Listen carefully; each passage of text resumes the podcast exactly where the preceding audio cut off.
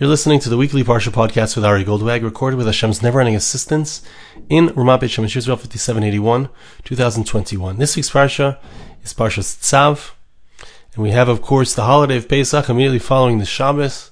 So I'd like to share with you a thought from the Medrash in our Parsha, which I believe also relates very much to a certain theme on Pesach, which we need to understand and incorporate, and of course, use in our lives. Pasuk says, "Vayidar Hashem Moshe Lemur." The very beginning of our parsha, God spoke to Moshe and He said, "Tzav es Aaron v'smonav lemur." Command Aaron and his sons as follows: Zeis Torah Sa'ila. This is, these are the laws of the korban oila. A korban oila was a korban which was brought and was completely burned on the mizbeach. Some korbanos were eaten by the kohanim, by the priests, but this one was not. This one was, excuse me, completely burned on the Mizbeach. Zoyster Sa'ela Hi Ha'oila. Pasuk says a double language. This is the law of the Korban Oila. It is the Oila al Moikda al Mizbeach, which is on the Mizbeach, on the, on the fire, on the pyre. Kol alayla ad all night long until the morning. Ve'esh tu kadboy. The fire of the altar shall burn on it. Okay, so we have this concept of the korban oil. I'd like to share with you the medrash. The medrash wants to understand the double language of the verse that says "Zeis ha'oila ha'oila." It is the oila. What's the understanding of this language? But before the medrash actually goes straight to it, as is the way of the medrash, the medrash brings an introduction, which would seem to be not so connected, but we'll see that it is, and we'll also understand a very deep idea which has to do with Pesach we can incorporate into our lives, hopefully, Bezrat Hashem. Pasuk says like this. The Medrash quotes a Pasuk. It's in Tehillim, chapter 51. Zivche lekim ruach. Leave nishbar lekim leisiv. So the verse tells us, we're talking about the concept of karbonos, of sacrifices. We don't have sacrifices today. We long for the day when we'll, be able to bring those sacrifices again. Korban Pesach. Korban Pesach, we can't bring the sacrifice. We don't have our Beis Hamikdash. We don't have the big day kahuna. We don't have the special clothing of the priests. But what can we do instead? So we're going to talk about, on Pesach, we're going to talk about the Korban Pesach. We're going to talk about this story. We're going to eat matzah and, and maror. We're going to remind ourselves of what was done then. Says the Pasuk, there's another thing a person can do. If a person wants to bring a korban, there's something else to do. The offering to Hashem, the korban to Hashem, the sacrifice to Hashem is a broken spirit, a broken heart. God will not turn away a broken heart. And it's important to see the psukim after this. Bring good with your willingness upon Zion, upon Yerushalayim. Tivnachem is Yerushalayim. Rebuild, says King David, or build the walls of Jerusalem. Then you will desire the righteous korbanos, the righteous sacrifices, oil of a korban oila, those that are completely burned. Az yalu al parim. And then, once Yerushalayim, Jerusalem is built, right?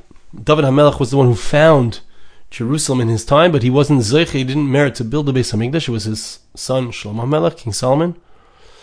Once it's going to be built, then you will desire, then you will have upon your Mizbeach the parim, the korbanos, the bulls of, of the sacrifices.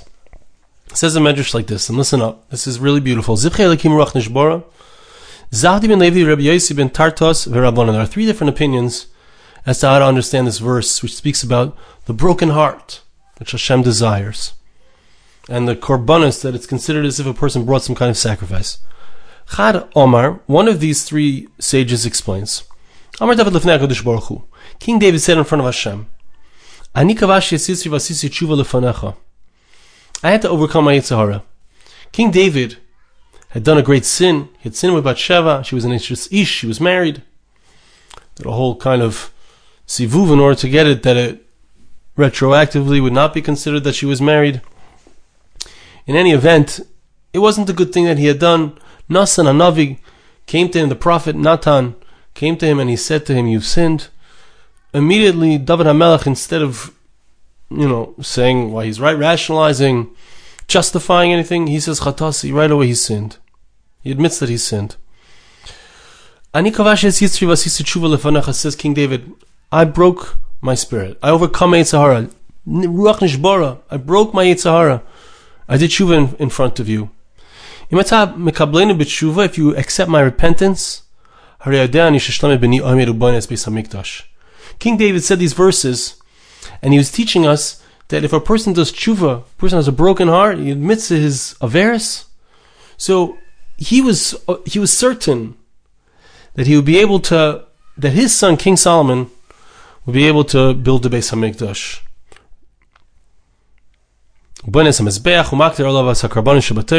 And he's going to bring upon the altar there the karbanos, the sacrifices which are mentioned, mentioned in the Torah. We see it from these verses. Another explanation.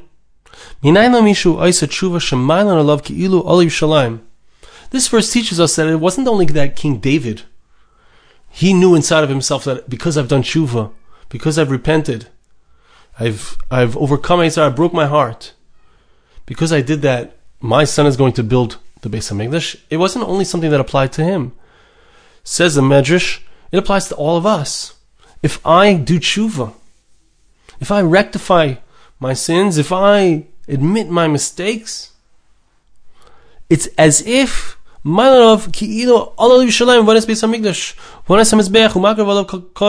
it's considered as if I myself came to Jerusalem. I myself came and built the Beis Hamikdash. I myself came and built the altar and brought karbanis, the sacrifices upon it. The power of tshuva, the power of a broken heart, the power of a sense of hachna, of admitting that I was wrong. Rabban and Amri, the sages say, Another another thing that we see from here is that when a person comes, he wants to lead the prayers. He comes in front of the congregation. He represents the congregation. So he needs to mention these things. He needs to mention the avoida, the sacrifices that were brought, the karbanis, the different the, the, the sacrifices and the avoida of the kohanim, the priests. And he needs to bow. We see it from this blessing that we say that God should dwell in Zion, in Jerusalem, so that we can serve Him. We also see from this pasuk that the offering that we have is a broken heart. We, when we bow in front of Hakadosh Baruch Hu, we mention the Beis Hamikdash, like the verses that we saw. Tivnei Chamis Yerushalayim, return to Jerusalem, rebuild the walls. So when we're praying, there's an aspect it seems that the Medrash is saying there's an aspect of the avoida, the service in the temple. Amar Rabbi Abba, Rabbi Abba says, I'm not going to read this part inside, but he says that we see that Hakadosh Baruch Hu, when it comes to a korban, the korban can't have any broken limbs. When it comes to us bringing a korban of our hearts, we have to have a broken heart. That's the ultimate thing that Hashem wants. Okay, so we need to understand what is the idea. What is the Medrash coming to teach us? When I have a broken heart, when I do tshuva, it's as if I've built the Beis English. What is the concept? What is the idea? And I believe that the next session, which which we're going to see, comes back to our psukim in Parshas Tzav, is going to teach us something. It's going to help us understand this entire thing. And before we read it, it's important to think about this following question as we're going to read this. That's to do with Pesach. At the Seder, we say Dayenu. Right? We start, we say if Hashem would have taken us and taken us out of Egypt, etc., all the different things, if Hashem would have done this, Dayenu, would be enough. That would be enough for him to praise him. If he would have given us the Torah, that would be enough to, for him to, for us to praise him. If he would have brought us to Eretz that would be enough to, to praise him. If he would have built us the Beis HaBechir, the Beis HaMikdash, the temple, Dayenu. We mentioned the Beis HaMikdash being built there. We mention in Halachmanya at the very beginning of the of Magid of speaking about the Exodus from Egypt, the whole story. So we mentioned Hashata Hacha Lashana Baba Ard Yisrael. We mentioned that we're hoping to be in Israel next year, hoping to to observe the Korban Pesach, not just Pesach Matzah Umar mentioning it, but rather observing it properly, bringing the korbanos, bringing the sacrifice. At the end of the Seder, at Nirtza, we say, Lashana Haba B'Yerushalayim. Lashana Haba B'Yerushalayim Habanuya. It's clear, in the Seder, there's a hope for the future. There's a hope for Binyan Beis Hamikdash. What is the idea? What is the concept? How, by being involved in the Seder, do we have this hope for a Binyan Beis Hamikdash? Do we have this hope for the, the temple to be rebuilt? And I think we have hints to it here from what we've seen already. We'll, we'll have a deeper understanding of it soon. We already have hints, right? A person is a ruach nishbor, a person does tshuva. Somehow that that proves to David HaMelech is going to be a Beis Hamikdash. Somehow that's a it's an introduction. Somehow by doing tshuva, every individual has this ability. By standing up in front of the and and, and mentioning the avoida, mentioning the fact that we have we want Yerushalayim, somehow it, it, it, it gives us a hint to something that's going to be in the future. Somehow by speaking about the the korbanos, the korban pesach, by trying to understand a little bit about the korbanos in Parshas Tzav, somehow gives us a hint or gives us a a a zchus perhaps, a merit of something that's going to happen in the future. Let's see how the Medrash continues. It says like this. Rabbi Abba Bar Yudah Meshem Rabbi Yudah Bar Simon in explaining the pasuk of Leiv Nishbar V'Nidka Lekim Sivza and explaining the pasuk of of the korban oila, why does it say Zayis Teres Ha'oila Hi Ha'oila? It's double language. So he says like this. It's a mashal, it's an analogy. To a king that was going in a wilderness. Uba He was in the wilderness. He wasn't in his palace. He wasn't in his castle. He wasn't in his regular place, the king. A close friend of him of his comes, and he gives him, he, he honors him. He honors the king. He brings him a, a, a, a basket of figs and a, and a barrel or uh, maybe a jug of wine. And we're like, kibbutz gadol? So the king says, to this friend of his, he says, "What you know? I'm saying I'm a king. I'm used to lots of food. You gave me a little basket, a little jug of wine. Where's where's the serious? You're gonna be mechabed me. I'm I'm in a place where I don't have too much. Where's the serious stuff? Where's the big party?" So this beloved friend of the king says to him, says to the king, Look, we're in the wilderness right now. I'm just giving you a taste. I'm just being mechabed you. I'm just honoring you with a taste of what I'm going to give you later. When you come to your palace, you're going to see that I'm going to make sure to give you a massive meal. I'm going to honor you with a meal that's fit for a king, of course. This is what Hashem says to the Jewish people. As the, as the Meforshim explained, Hashem is saying to them, here's the oil, you're going to bring a korban for me. Do you really think that your korban is enough? Do you really think that you can give me something that's properly mechabed me, that, that properly honors me? Because Baruch Hu, God says to the Jewish people, is that really enough? Amr Lefanov. In response, the Jewish people say, Ribbon Ilamim, this is a moment. We're just doing what we can right now. When you return to Jerusalem, when you show that you desire, you build the walls of Jerusalem, you, you show you desire the Beis Hamikdash, that's when you're going to really want what we have, we're going to give you the proper honor. We're going to give you the proper everything that we really would like to give you. Right now we can't. We're in the wilderness. As the friend of the king said to him in the analogy. But when it's the right time, when you come into your palace, we're going to bring it all. We're going to bring it all. what is the Medrash coming to teach us? What is the concept here? What is the what is the idea, and how does it connect to, to the questions that we asked in regards to Pesach and the questions in regards to the first part of the Medrash? And I believe that there's a profound lesson here, profound lesson, deep. There are certain things that we do that give us a hint to something greater. There are certain things, you know, Shabbos, an example. Shabbos is Mein Haba. Shabbos is 160th of the world to come. Shabbos, what a beautiful day. We don't have anything to do. The food is all ready. Everything is prepared. They have ruchnis.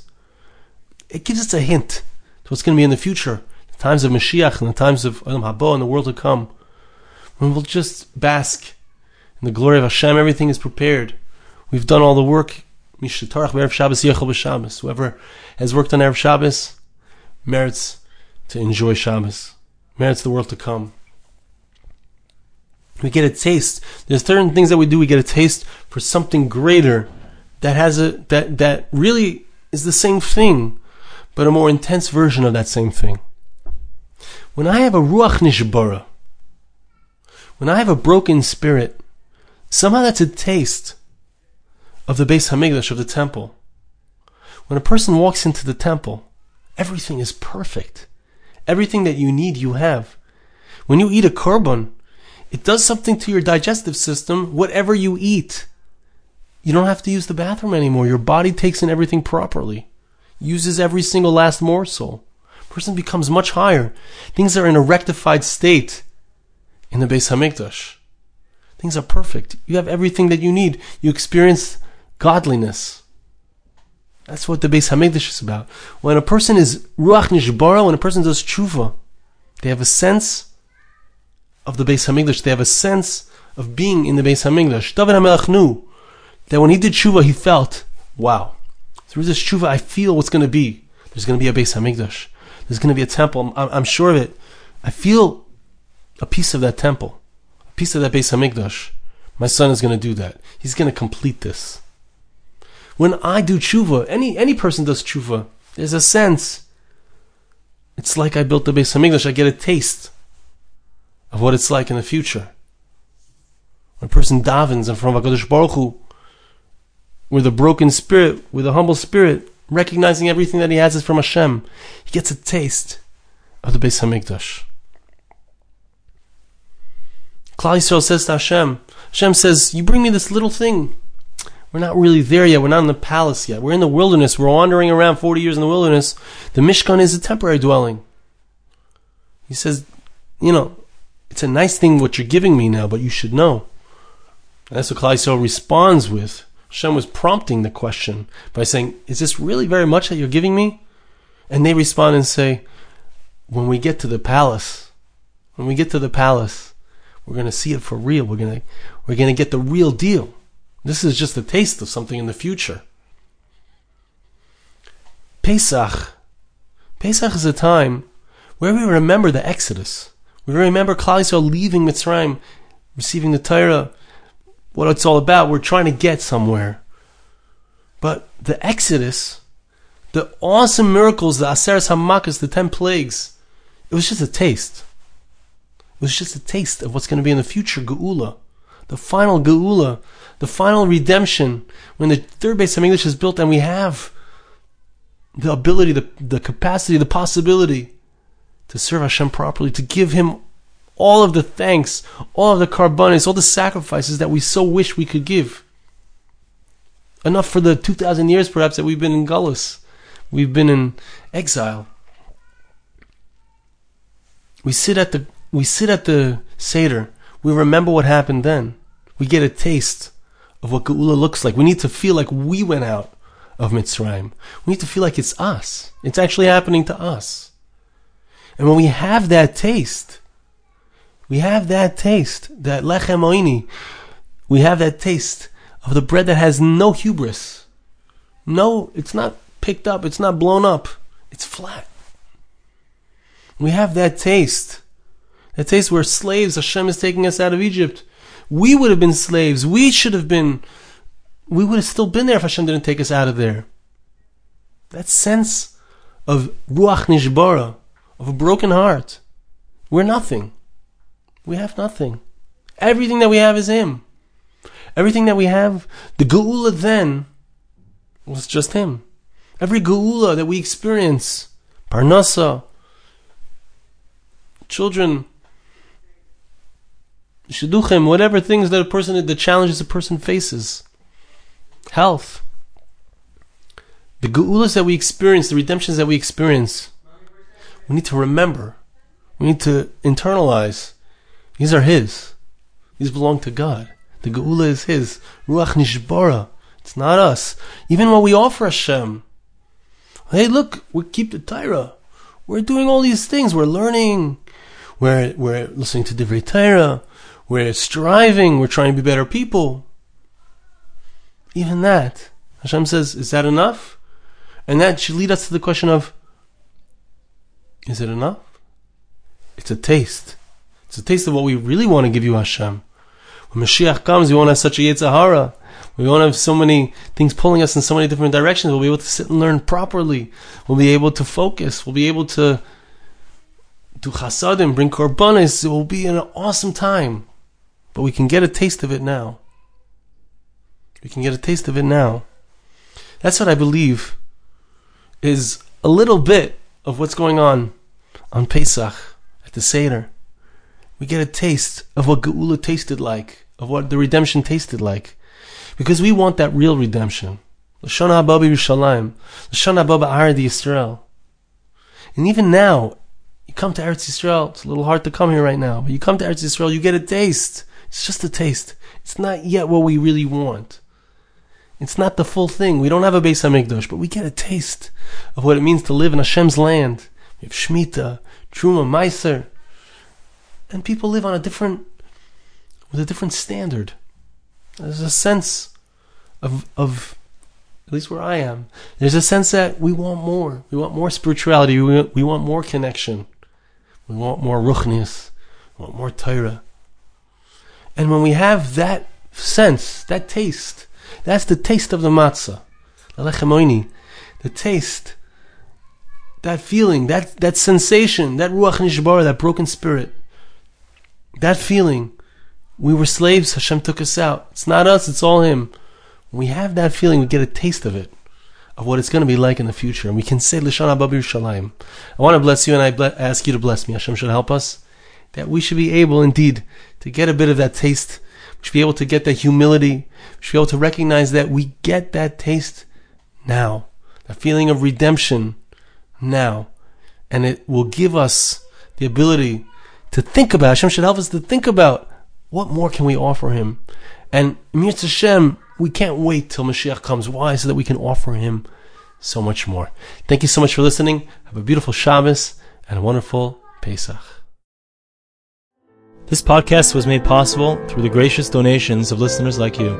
For more podcasts like this, please visit www.arigoldwag.com or search on iTunes Ari Goldwag.